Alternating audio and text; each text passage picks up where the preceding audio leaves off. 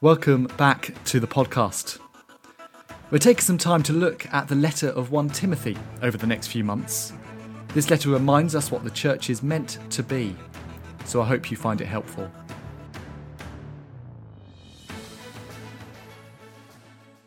One Timothy chapter 1, verses 1 to 7. Paul, an apostle of Christ Jesus by the command of God our Saviour and of Christ Jesus our hope. To Timothy, my true son in the faith, grace, mercy, and peace from God the Father and Christ Jesus our Lord. As I urged you when I went into Macedonia, stay there in Ephesus so that you may command certain people not to teach false doctrines any longer or to devote themselves to myths and endless genealogies. Such things promote controversial speculations rather than advancing God's work, which is by faith. The goal of this command is love, which comes from a pure heart and a good conscience and a sincere faith. Some have departed from these and have turned to meaningless talk.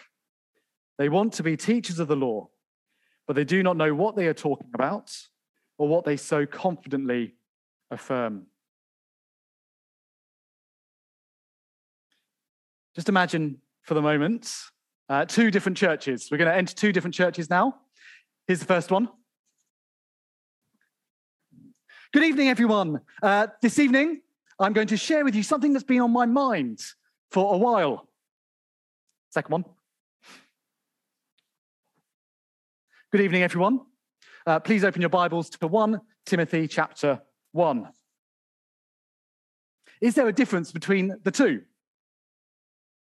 Should you care whether you get one or the other? Why should you care? Well, good evening, everyone. Please open your Bibles to 1 Timothy chapter 1. See, there are many churches, there are many preachers out there. Should we really care about what a church teaches? Doesn't it all end the same way? I mean, can't church be a mix of stuff like a, a Chinese restaurant that sells fish and chips? It's always struck me a little bit as odd when you see that. I'm told they're the best fish and chip shops there are around, but it's a bit weird, isn't it? I mean, is church meant to be like that? Does it matter if a church doesn't open the Bible? Does it matter if they simply have a, a thought for the day or a meditation to think over? One Christian writer, one influential Christian writer, recently said words to the effect that it doesn't matter what's preached, as long as the church encourages each other, that is fine. Is he right?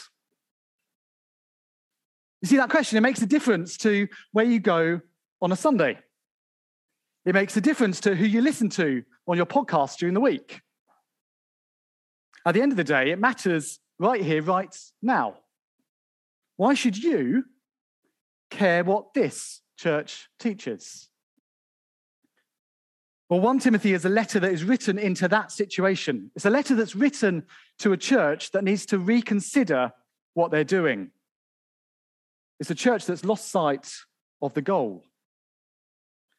Paul tells them later in the letter they're to be the pillar and foundation of the truth. If the church is not the place where truth can be found, then it won't be found anywhere. And so it matters what they teach. It matters what a church teaches. No one else is going to be declaring the truth that the church is called to declare in the world. You won't find it in the newspapers. You won't find it in the government news conferences. You won't find it in Hollywood. And so Paul writes this letter to encourage this church, and therefore all churches, to reconsider what they're doing. Far too little concern today is given to what a church teaches. And we at Christchurch Hemel want to make sure that we take what God says here seriously. To just assume that the preacher is right and that we don't need to check is dangerous. So please have your Bibles open to 1 Timothy chapter 1 this evening. Why should we care about what a church teaches? Well, the answer in this passage is because only the true gospel leads to love. Only the true gospel leads to love. What does that mean? Well, we'll see as we go. But if we're talking about the true gospel, we need to know what the true gospel is. And we get a glimpse right there in the introduction to this letter. Have a look at verses 1 and 2. Paul, an apostle of Christ Jesus, by the command of God our Saviour, and of Christ Jesus our hope. To Timothy, my true son in the faith, grace, mercy, and peace from God the Father and Christ Jesus our Lord. Now, you've probably heard that the introduction to a letter gives you the big truths that will be unpacked. If you haven't heard that before, let me tell you. The introduction uh, to a letter gives you the big truths that are going to be unpacked. And as you can see, this is a letter from Paul. Now, Paul is an apostle, a, a sent one of Christ Jesus. Paul is someone who's been trusted with the good news of the true gospel. He's sent into the world to declare the truth, and so we should listen to what he has to say. And do you see who he's sent into the world by? It was by the command of God, our Savior. Let's just pause there a moment. Because in that phrase, there is a key part of the gospel message, a key truth that we can't avoid God, our Savior. You see, God the Creator created this world perfect, but humanity mutinied against God's rule, and creation was broken. We could not save ourselves, so in His mercy, God stepped into this broken creation in order to save us. God is the Savior. That's key to the gospel message. And so Paul continues Paul, an apostle of Christ Jesus, by the command of God our Savior, and of Christ Jesus our hope. You see there, Christ Jesus our hope. The, the Christian gospel isn't just a history lesson. Have a look at what God did for us 2,000 years ago. It is a message of eternal significance. We have a hope. It's not just a vague wish. We have a certain hope of the future a future in a new creation with God for eternity. So, in that one verse there, Paul is reminding the church of the true gospel it has received who God is, what God's done, and where we're going. See, if the church is the vehicle for reaching the outside world, well, the gospel is the fuel. The gospel is what powers the church. And faith, trust in that message, is what saves people. Verse 2 to Timothy, my true son in the faith. Grace, mercy, and peace from God the Father and Christ Jesus our Lord. You see, Timothy's in that faith. And so Timothy receives grace, mercy, and peace from God.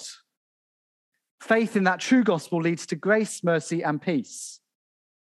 Now, in that three, uh, mercy sticks out. See, mercy is distinctive there in 1 and 2 Timothy. It's a word we're going to have to keep hold of as we work through this letter.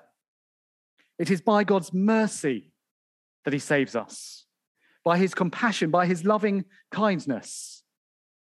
It's not by our own merits, it's not by our own achievements, but because of who God is God's mercy. So that's the truth. That is the gospel. That is what the church should be declaring to the world. That is what keeps the church going. So if that's the true, what's the alternative? What's the bad fuel that's going to cause the church to splutter and fail as it goes into the world? Well, that's where we turn next, verses 3 and 4. As I urged you when I went into Macedonia, stay there in Ephesus so that you may command certain people not to teach false doctrines any longer, or to devote themselves to myths and endless genealogies. Such things promote controversial speculations rather than advancing God's work, which is by faith. So you know that says KLC rather than KFC, just to get the joke there. You see, in Acts chapter 20, a really important chapter for this letter, Acts chapter 20, verse 29, Paul warns the Ephesian elders, the same church, that false teachers are going to come. He says, I know that after I leave, savage wolves will come in among you and will not spare the flock. You see, when Paul said that, he meant it. When there's something true, there tends to be knockoffs that follow it, don't there? I mean, all you have to do is go into Amazon and just search, and you'll find the cheap, mass produced versions of the hit products. It seems that by the time 1 Timothy was written, Paul's warning there had become reality. Ephesus had false teachers. In fact, the church that Paul had planted had false teachers teaching in it. Now, this issue of false teachers, uh, it might seem like an issue for the churches out there. It might be an issue for the church down the road. But let me just point out that this was a church Paul had been teaching in for two years, over two years. It was a church that had a good pedigree. It was planted by an apostle. It was a church that had started well. This letter isn't many years later. See, every church, ours included, needs to be constantly on the watch for this. So it matters if you open your Bible. And so Paul writes to his trusted companion, his true son in the faith, Timothy. He says to stay in Ephesus and command certain people not to teach false doctrine any longer. The knockoff gospel, it needs to be shut down.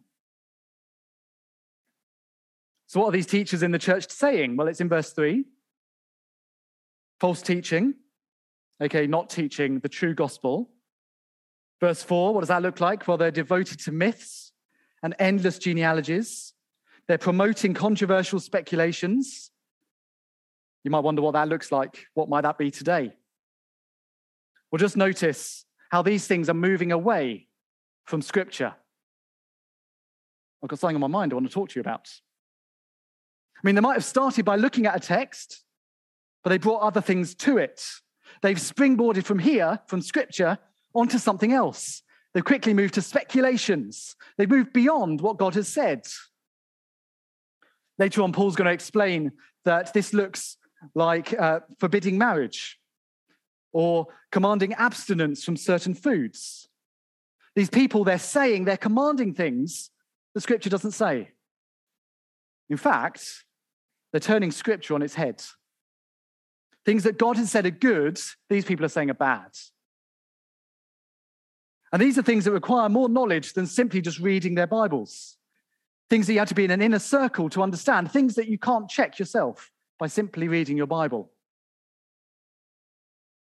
And those things, those subtle changes, they stand in opposition to the true gospel. Do you see that in the text? Do you see the rather than sitting there in verse 4? Paul says these things rather than advancing God's work, which is by faith. See, God has a, a building project, a house project, you could say, going on. And the true gospel is how he advances that work. The alternative, by implication, well, it doesn't advance that. The true gospel is by faith. The other, well, you get the picture. But does it really matter? That's our question tonight, isn't it? Does it really matter? Well, Paul says yes because of the result. Now, let me let you into the life of a, a, computer science student at university. I mean, that sounds the dullest thing in the world, doesn't it? Well, if you were a computer science student doing your degree at university, some people might be able to back me up on this, we were constantly being taught about input output, input output. And one lecturer in particular, her name was Ursula, she's uh, like etched into my head. She had one picture that kept coming up. It still haunts me to, to this day. It's the picture of the sausage machine. But the whole point is you put something in, you get something out. Over and over again, she would say this. But it's true, isn't it? You put something in, you get something out. If you put rubbish into the beginning of the sausage machine, you get rubbish out. If you put good quality in, you get good quality out. Well, here in verse 5 to 7, Paul is talking about the result, the outcome. Let's just see if you can spot it. The goal of this command is love, which comes from a pure heart and a good conscience and a sincere faith. Some have departed from these and they have turned to meaningless talk. They want to be teachers of the law, but they do not know what they're talking about or what they so confidently affirm. Do you see the goal there, the, the result? The result of Paul's command, of Paul's gospel, is love. I was talking to a friend the other day, and he was rightly pointing out how that word love has become quite vacuous. It's been emptied of its meaning, it's become meaningless. What does Paul mean here when he says the goal of this command is love? Well, Bible words have Bible meanings. So this is really helpful for understanding this whole letter. It's not just a vague sense of love, it's not a Hallmark card, it's not a rom com. When the Bible talks about love, it's talking about God's intention for the world. I think we all know that actually when we think about it. We know the greatest commandment. What is it? Love the Lord your God and love your neighbor as yourself. See, love is God's standard for God's creation. Love is the outcome of a world when it's put the right way up. Love is how humanity should relate to everything around it love for God, love for neighbor. So, if God's in the process of rebuilding this creation, well, love is the goal, it's the result. If the gospel is truly working, truly doing what God intends, well, love is the outbox. And that love, it's the outbox of the sausage machine here. That love comes from, verse 5, what's the input? A pure heart, a good conscience, and a sincere faith. There's that faith word again, third time in this passage this evening. This love, it can only come about via the true gospel. So we can't define the love here as possible without it. It is not possible to have what Paul is talking about here without faith without the gospel being involved. You can't put rubbish in and get good stuff out. It's just not how it works. So the true gospel leads to love. How about the alternative? Verse 6. Well, the false teachers, they've departed from those inputs. They've stopped putting good stuff in. So they get rubbish out. They've turned, as Paul says here, to meaningless talk. For something to lack meaning makes it, well, useless. It might be entertaining, it might tickle the ears, it might make you feel good, but it's useless, it's meaningless. And if something is meaningless, well, it's in the word, isn't it? What's the point? And he finishes verse 7 they want to be teachers of the law, but they don't know what they're talking about or what they so confidently affirm. Ouch. So does it matter what a church teaches. When the choice is put before you this evening, which do you want? Love, God's intention for the world, or meaningless talk? Are you in the market for a new creation or simply to be entertained? Why care about what a church teaches? Why care about what this church teaches? Well, because the, it's only the true gospel that leads to love. So your church isn't there to entertain. Sometimes you might get a laugh from the front, but there are people far better out there. A church isn't there to be a soapbox for a preacher's hobby horse. No, a church is there to declare the truth to the world around it. If a church is not doing that job, well, it's, it's meaningless. If a church isn't doing the job it's been given by God, it's pointless. And so it really, really matters what a church teaches. It really, really matters what this church teaches. We want to be a church that holds out the gospel to the world. We want to be a church that is in line with what Paul says here. So this evening, let's pray that we would care what's being taught, should we? Let's pray that we'd care what's being preached. Let's pray that we'd be discerning and not move from this. What better way to apply this than praying it right now, eh?